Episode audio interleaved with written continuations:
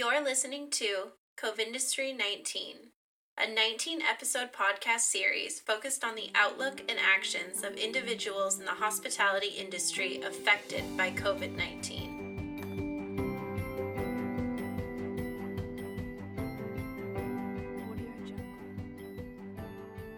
Okay, wow, everyone.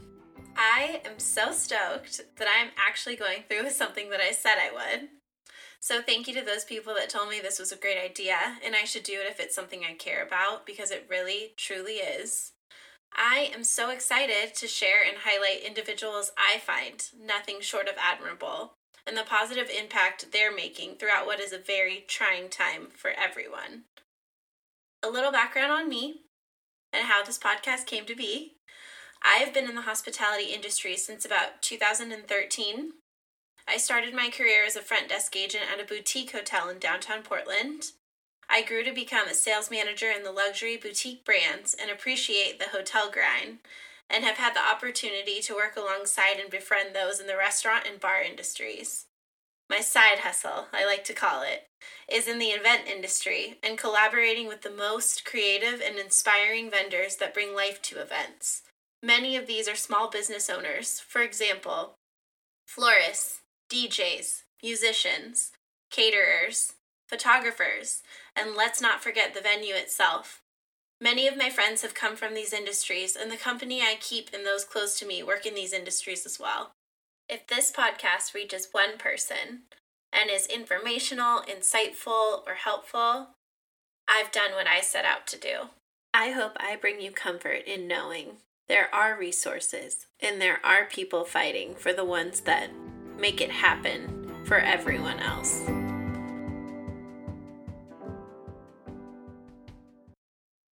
Getting into the first episode of Covindustry 19. I met Josh while working as a front desk agent at a downtown boutique hotel in Portland.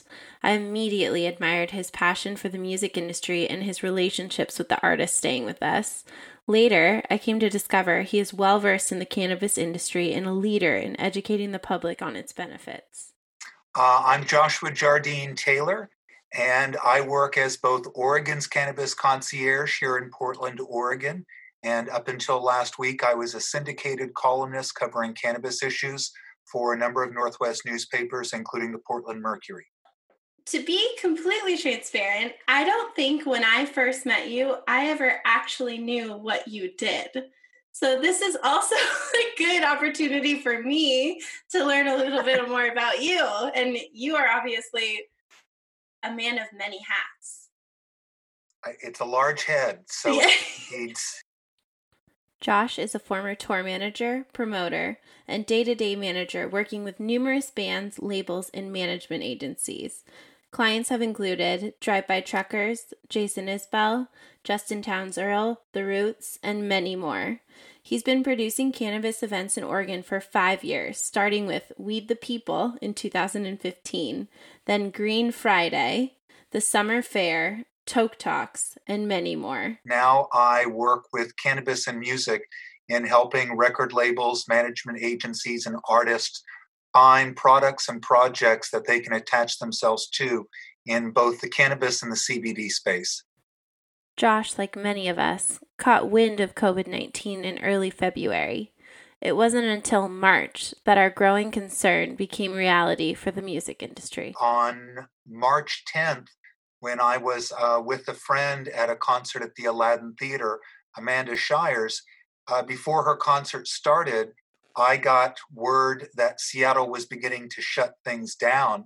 And by the time she got off stage three or four hours later, uh, five shows had been canceled in the next seven days.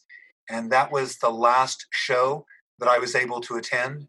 And a few days later, uh, the Portland Mercury and all the other newspapers that carry my work had to shut down and go from print format strictly to digital. And in the process, laid off 50 or 60 people total. And to me, it's shocking that this happened over a matter of days hundreds of thousands of millions of people lost their jobs from this. It, I don't think we've ever come across anything like this as far as the effect it's had financially in such a short period of time and the way that it's absolutely decimated every industry. Unless you're making paper goods or alcohol wipes or Lysol, I don't think anyone is profiting from this time. And it, uh, it's a good indication of how interconnected we are. But what can we do? How do we come out stronger and more interconnected than before this all started? How do we show our support for these industries that we know and love from a distance? If it's service industry and that restaurant or establishment is still offering delivery or curbside pickup, I think that's a great time to go ahead and let someone else cook for you. I think it's good to buy gift cards with the, the restaurants, the venues that you frequented in the past. This will pass. And when it does and you want to get back out, it's a great way to, you know, provide financial support right now for those companies and businesses. You know, if you are in the music industry and you want to go ahead and support people that are that are in the music industry as well, or if you're not in the industry, I think the online streaming shows are remarkable. There's so many options there, and you know you can watch for free if, if you're willing to, you know, get your finances a little tighter. Uh, otherwise, you know, you can tip a dollar, two dollars, five dollars. You can visit the artist's website and buy their merchandise. Uh, JD McPherson is going to be doing a live stream on Thursday. They had to cancel an entire European and American tour celebrating the 10th anniversary of their first album. So they're doing a live stream where you can just watch the the duo of uh, of JD and Jimmy do the album without the full band, which is already something unique. But you can tip them, and that money will go to their tour manager, will go to their band, who have also lost income. It's uh, the ripples that come out from just one album or one tour being canceled. Uh, it's remarkable how many jobs are lost, how many people are impacted. There's so much to choose from now that even if you couldn't afford Netflix, you could just, you know, watch everything free. And right now, you know, we're telling people buying merch is great too. If you don't have the money for that, stream their music. Those those streams count towards something uh, when you get back on your feet and you still want to buy it, go buy the LP or get yourself a T-shirt. Predictions that you have on the fate of these industries and future business. Wow, um, I don't want to end on a down note, uh, and a, a lot of this is based on how long this goes on before we get back to whatever the new normal is going to be. But the the music venues themselves operate on a very small margin of budget, or rather of profit. And my fear is that a lot of the venues that you love now, the Star Theater, the Aladdin, you know, could be bought up by larger out of state um, conglomerates, Live Nation, AEG, and then no longer be what they are now, but become a corporate franchise entity to go see music.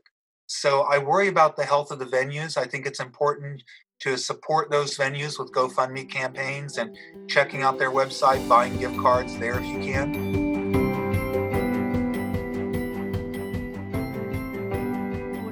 And I wanted to touch on the cannabis industry because you mentioned they are doing a little better potentially right now. And I've actually seen a lot of jobs posted from various um, dispensaries? Uh, it's frontline work. Um, you know, if you are in a dispensary, especially right now, you may as well be at Fred Meyer's. You're dealing with a tremendous number of people from all cross sections, and it's it's fairly intimate. Some dispensaries have moved to a, a pickup only curbside. Some are still allowing you to come inside, but uh, remain six feet away overall wholesale has gone up about 50% in a lot of states there are other states with with there are lines out the door people coming in and stocking up as much as they can um, right now the cannabis industry is doing really well but people don't want to work with a bunch of people every day. Mm-hmm. so if you are a, a brave person or think you have a strong immune system and want to want to get into the cannabis industry now would be a great time doing so and there may be some jobs that don't involve any public contact, just uh, weighing and packaging and getting things ready and answering the phone for dispensaries all over uh, the state. Mm-hmm.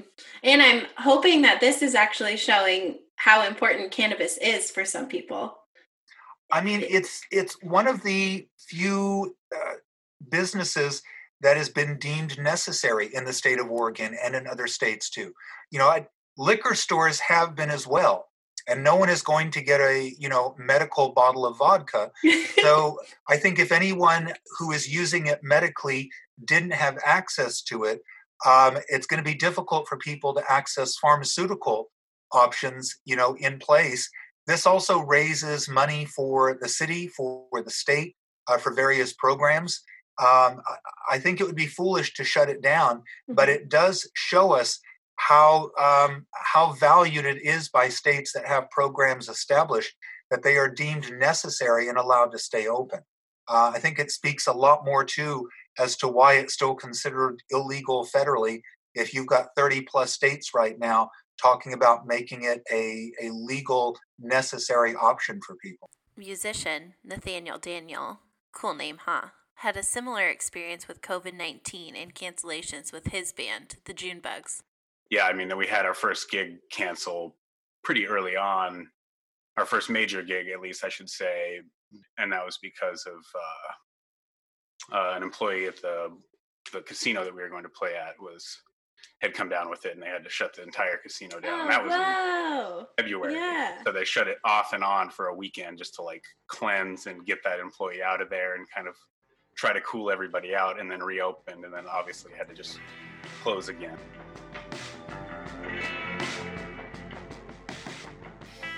Uh, yeah, my name's Nathaniel Daniel. Uh, currently playing music mostly with the Junebugs, uh, but I played with a bunch of bands off and on and perennially in Portland. And yeah, I guess I'm also the sole proprietor and captain of the ship at Ancestor Brand, which is a small and personal accessories brand that I have created. Can you share a brief history about yourself and your career in the Portland music scene? Uh, yeah, I moved out to Portland essentially straight out of high school. Um, well, Gresham, if you count that as Portland, which I do. Yeah, wait. Uh, and I, ho- I to hope be determined. um, but yeah, uh, I had a couple of bands out there, and then yeah, left and came back in 2007, and have been here ever since in various scenes with a whole bunch of different bands, just kind of being a bass player for hire and having co-projects and co-writing things, bands with friends, people in school, etc. All, all sorts of situations through the years, professionally and casually. Parallel to Josh's realization, following his attendance of the Amanda Shires show at the Aladdin Theater, for the Junebugs, after their first casino cancellation, the COVID 19 situation became very real, affecting subsequent shows into the summer. Uh, yeah, um, as far as how far out the cancellations have gone, that's uh, kind of to be determined. But yeah, at this point, pretty much all of April, Ugh. we had two tours, um, one to Las Vegas and one up to British Columbia, both of which were obviously canceled. Uh, the one in Las Vegas contained a significant run at the fair out there, so we were doing some fair work early on, and so that was like a big, that was a big run for us. And then the, the Canadian tour was shaping shaping up to be pretty cool too. And then and then all all kinds of gigs in between, both casual bar gigs and corporate events, privates, things of that nature have all been the entire calendar's been wiped, obviously. And yeah, it all it all happened for us relatively quickly. Mm-hmm. I'd say within a period of five to seven days, you know, we canceled that entire month, month and a half, prospectively. Though they did press on utilizing live streaming services to stay connected with their fans and continue to play the music that they are known for. You guys did a live stream, mm-hmm. the Junebugs. Yeah. And how yeah, did that go? Yeah, and kind of what's the future of as obviously you have cancellations and you guys are kind of that's what you're going to be doing, I'm guessing. Yeah, we did one uh week before last uh with the full band that Thursday, and it went really it went really well. Um, it was successful for us and the the one person video team that we have helping us out, and we were all able to make a bit of money and play for a couple hours and entertain some people. And uh, and it's yeah, it's just an open forum style on Facebook uh, live stream, and then we just have donatable access points. Um, but yeah, it went really well. This music you've been hearing, it's actually an instrumental demo produced by Nate himself. Finding success in their live stream, the Junebugs also needed to make sure that they were abiding by the social distancing rules as well. And and that was also something that we kind of were grappling with after our first live stream is that we're like, well, is this technically are, are we still following the protocol of you know keeping a safe social distance, et cetera? And uh, after talking to some friends, you know, it's like if we are actually complying within the Oregon work work codes or ordained by the governor and health associations, then it should be okay. Mm-hmm. And we're kind of remotely placed when we're doing the live stream. Like Kyle's in the drum room of our little studio, and Moses and I in opposing corners. So, yeah, going to try to at least in in good faith do that even more with this next one. Someone I was talking to somebody earlier, and he's been pretty involved in the music industry for a long time, and he was saying although obviously it is a really tough time, it makes people appreciate being in concerts and seeing concerts in person more. And you can tell that people miss that based on the attendance with the live stream and people watching. For sure. Yeah, for sure. Yeah. People are taking the time to watch it and watch it with their families and hang out and even just jumping on for a second, just showing support and saying hello. Yeah. It's been, that's been uh, comforting to see, and people are excited about that. And in subsequent, you know, personal messages and stuff that we've received, it's been beneficial, I believe, at least for people's spirits in the meantime. I remember each press conference and CDC announcement feeling like a punch to the stomach. First, no gatherings over 250, then 50, then 10. I witnessed as the closure announcements began trickling in then what felt like the final closures of bars and restaurants all happening in unison. One closure in particular that hit home for me was my old neighborhood bar. I knew these people. I cared about these people. I genuinely was concerned about the stress that they would have to deal with from now on. So, we've got Whitney, and Whitney and I know each other because I was a second tier regular at Paydirt. And Whitney is a bartender, but then became bar manager recently, right? Well, not that recently. About a year ago, yeah. And then how did you get involved in the Portland bar scene and end up at Paydirt? Uh, I actually moved to Portland four years ago today. And I was looking on Poached and I saw an ad for a bar called Dirt. And I was like, okay. And I applied and it was, I had an interview at a, a brewery that day and then I went to Dirt and met Ezra and Andrew, and they offered me a job. I was like, sure. It's been my first job in Portland and my only job. Though COVID 19 was already on Whitney's radar, it became painfully obvious while working a shift at the bar. It became worrisome for me two and a half weeks ago. Uh, I was working a, I was covering a Saturday morning shift at the bar and I did 300 in sales and it was dead. And I was like, wow, okay, people are getting serious about this, staying at home, and this could be actually a big deal. The next day was when I got the news from my boss that we would be shutting down temporarily. Dirt proceeded to shut down the bar and its sister bars all on the same day. That's when things began looking very serious for its employees. Everyone was laid off other than the managers who get paid until the 4th, and then we'll be laid off as well. I asked Whitney how she was holding up and how she remains positive in what clearly is new territory in a stressful situation for everyone. No, it's easy. Yeah. Uh, I mean, not. I mean, it's not easy to keep a positive attitude, but it's kind of like how I approach anything in life. I just try to find a way to laugh. I mean, I I give myself a couple things to do each day. Like I planted a garden. Um, I've done a lot of cooking. I've been practicing guitar. I've been day drinking, you know, just hanging out with my cat, dancing. Um, definitely giving myself time to cry and be upset and doing a lot of writing.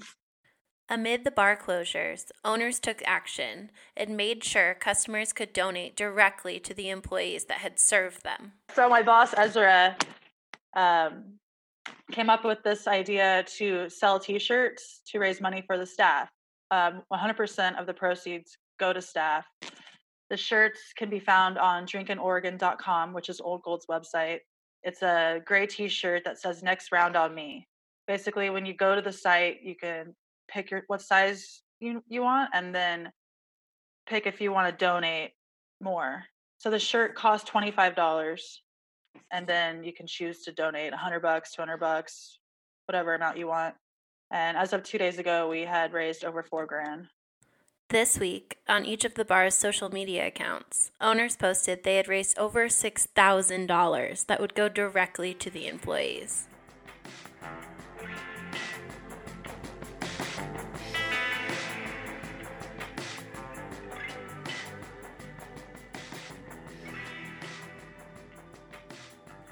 I keep circling back to takeaways we'll have from what's happened. How do we come back stronger? How can we support each other through this situation? I was touched to discover that some of the people most affected by what's going on have the most positive outlook for when we can all be together again.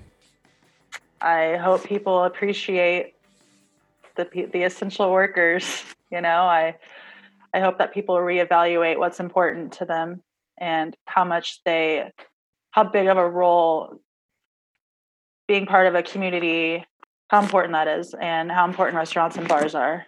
Just like it's a place where we all hang out.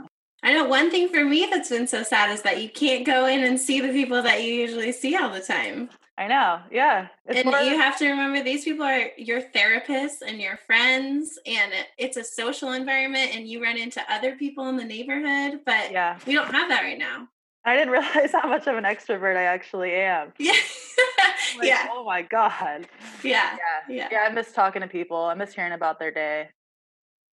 Uh, yeah, obviously, if you can and are willing, uh, hop on live streams and you know toss some money in the digital tip buckets if you can. Uh, you know, a very large number of people are unemployed right now, so we're not expecting everyone or anyone necessarily to contribute anything. We're just trying to do it to keep ourselves and our community sane and together. Um, but yeah, you definitely can do that. Um, and also, yeah, I would say like, you know, just make a plan and make a commitment to in the future actually go support them again. You know, kind of make it like a, a, a quarantine resolution type of thing where you're like, well, because this is happening, like I'm, and I know that I'm now missing that. Like in the future, I will. I'm going to say I'm going to go out two times a month and go catch my friend's band or go catch a random band, you know, even like extend it further than that and just go support live music as it was and as it hopefully will be again. And one thing that we are kind of taking from this is like we are going to try to just fold a live, no matter what happens, we're going to um, we're going to bolster our live streaming up a little more and kind of make it a show and make it the same thing that it is now um, monthly or something something. For musicians, uh, you know, I, not everyone is is adapting to the streaming model, and that's understandable. So certainly, I think when when the ban is lifted and people are able to congregate again, you're going to see a, a lot more appreciation for music. And so I think it'll be a windfall for musicians at that point. Uh, people really miss that, and I think the the live streaming popularity indicates that. Mm-hmm. Uh, same thing for service industry. You know, I, I, I, heard someone mention the other day that they hope when everyone's favorite restaurant, bar, hotel reopens, that people have as much enthusiasm and excitement and spend as much money as they did hoarding toilet paper and flour and yeast, you know, from the Fred Meyers uh, during the last month, because it really makes you value and uh, reevaluate where you place the importance on gatherings and and spaces in your life. And you know in portland that's your local coffee shop your restaurant your diner. Um, it's it's small businesses. I think it's still really what drives the city and drives the state. And so i, I certainly hope that everyone gets to bounce back sooner than later.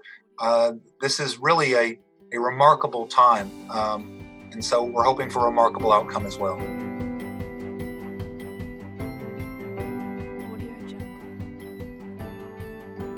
Thank you for listening to Covindustry 19.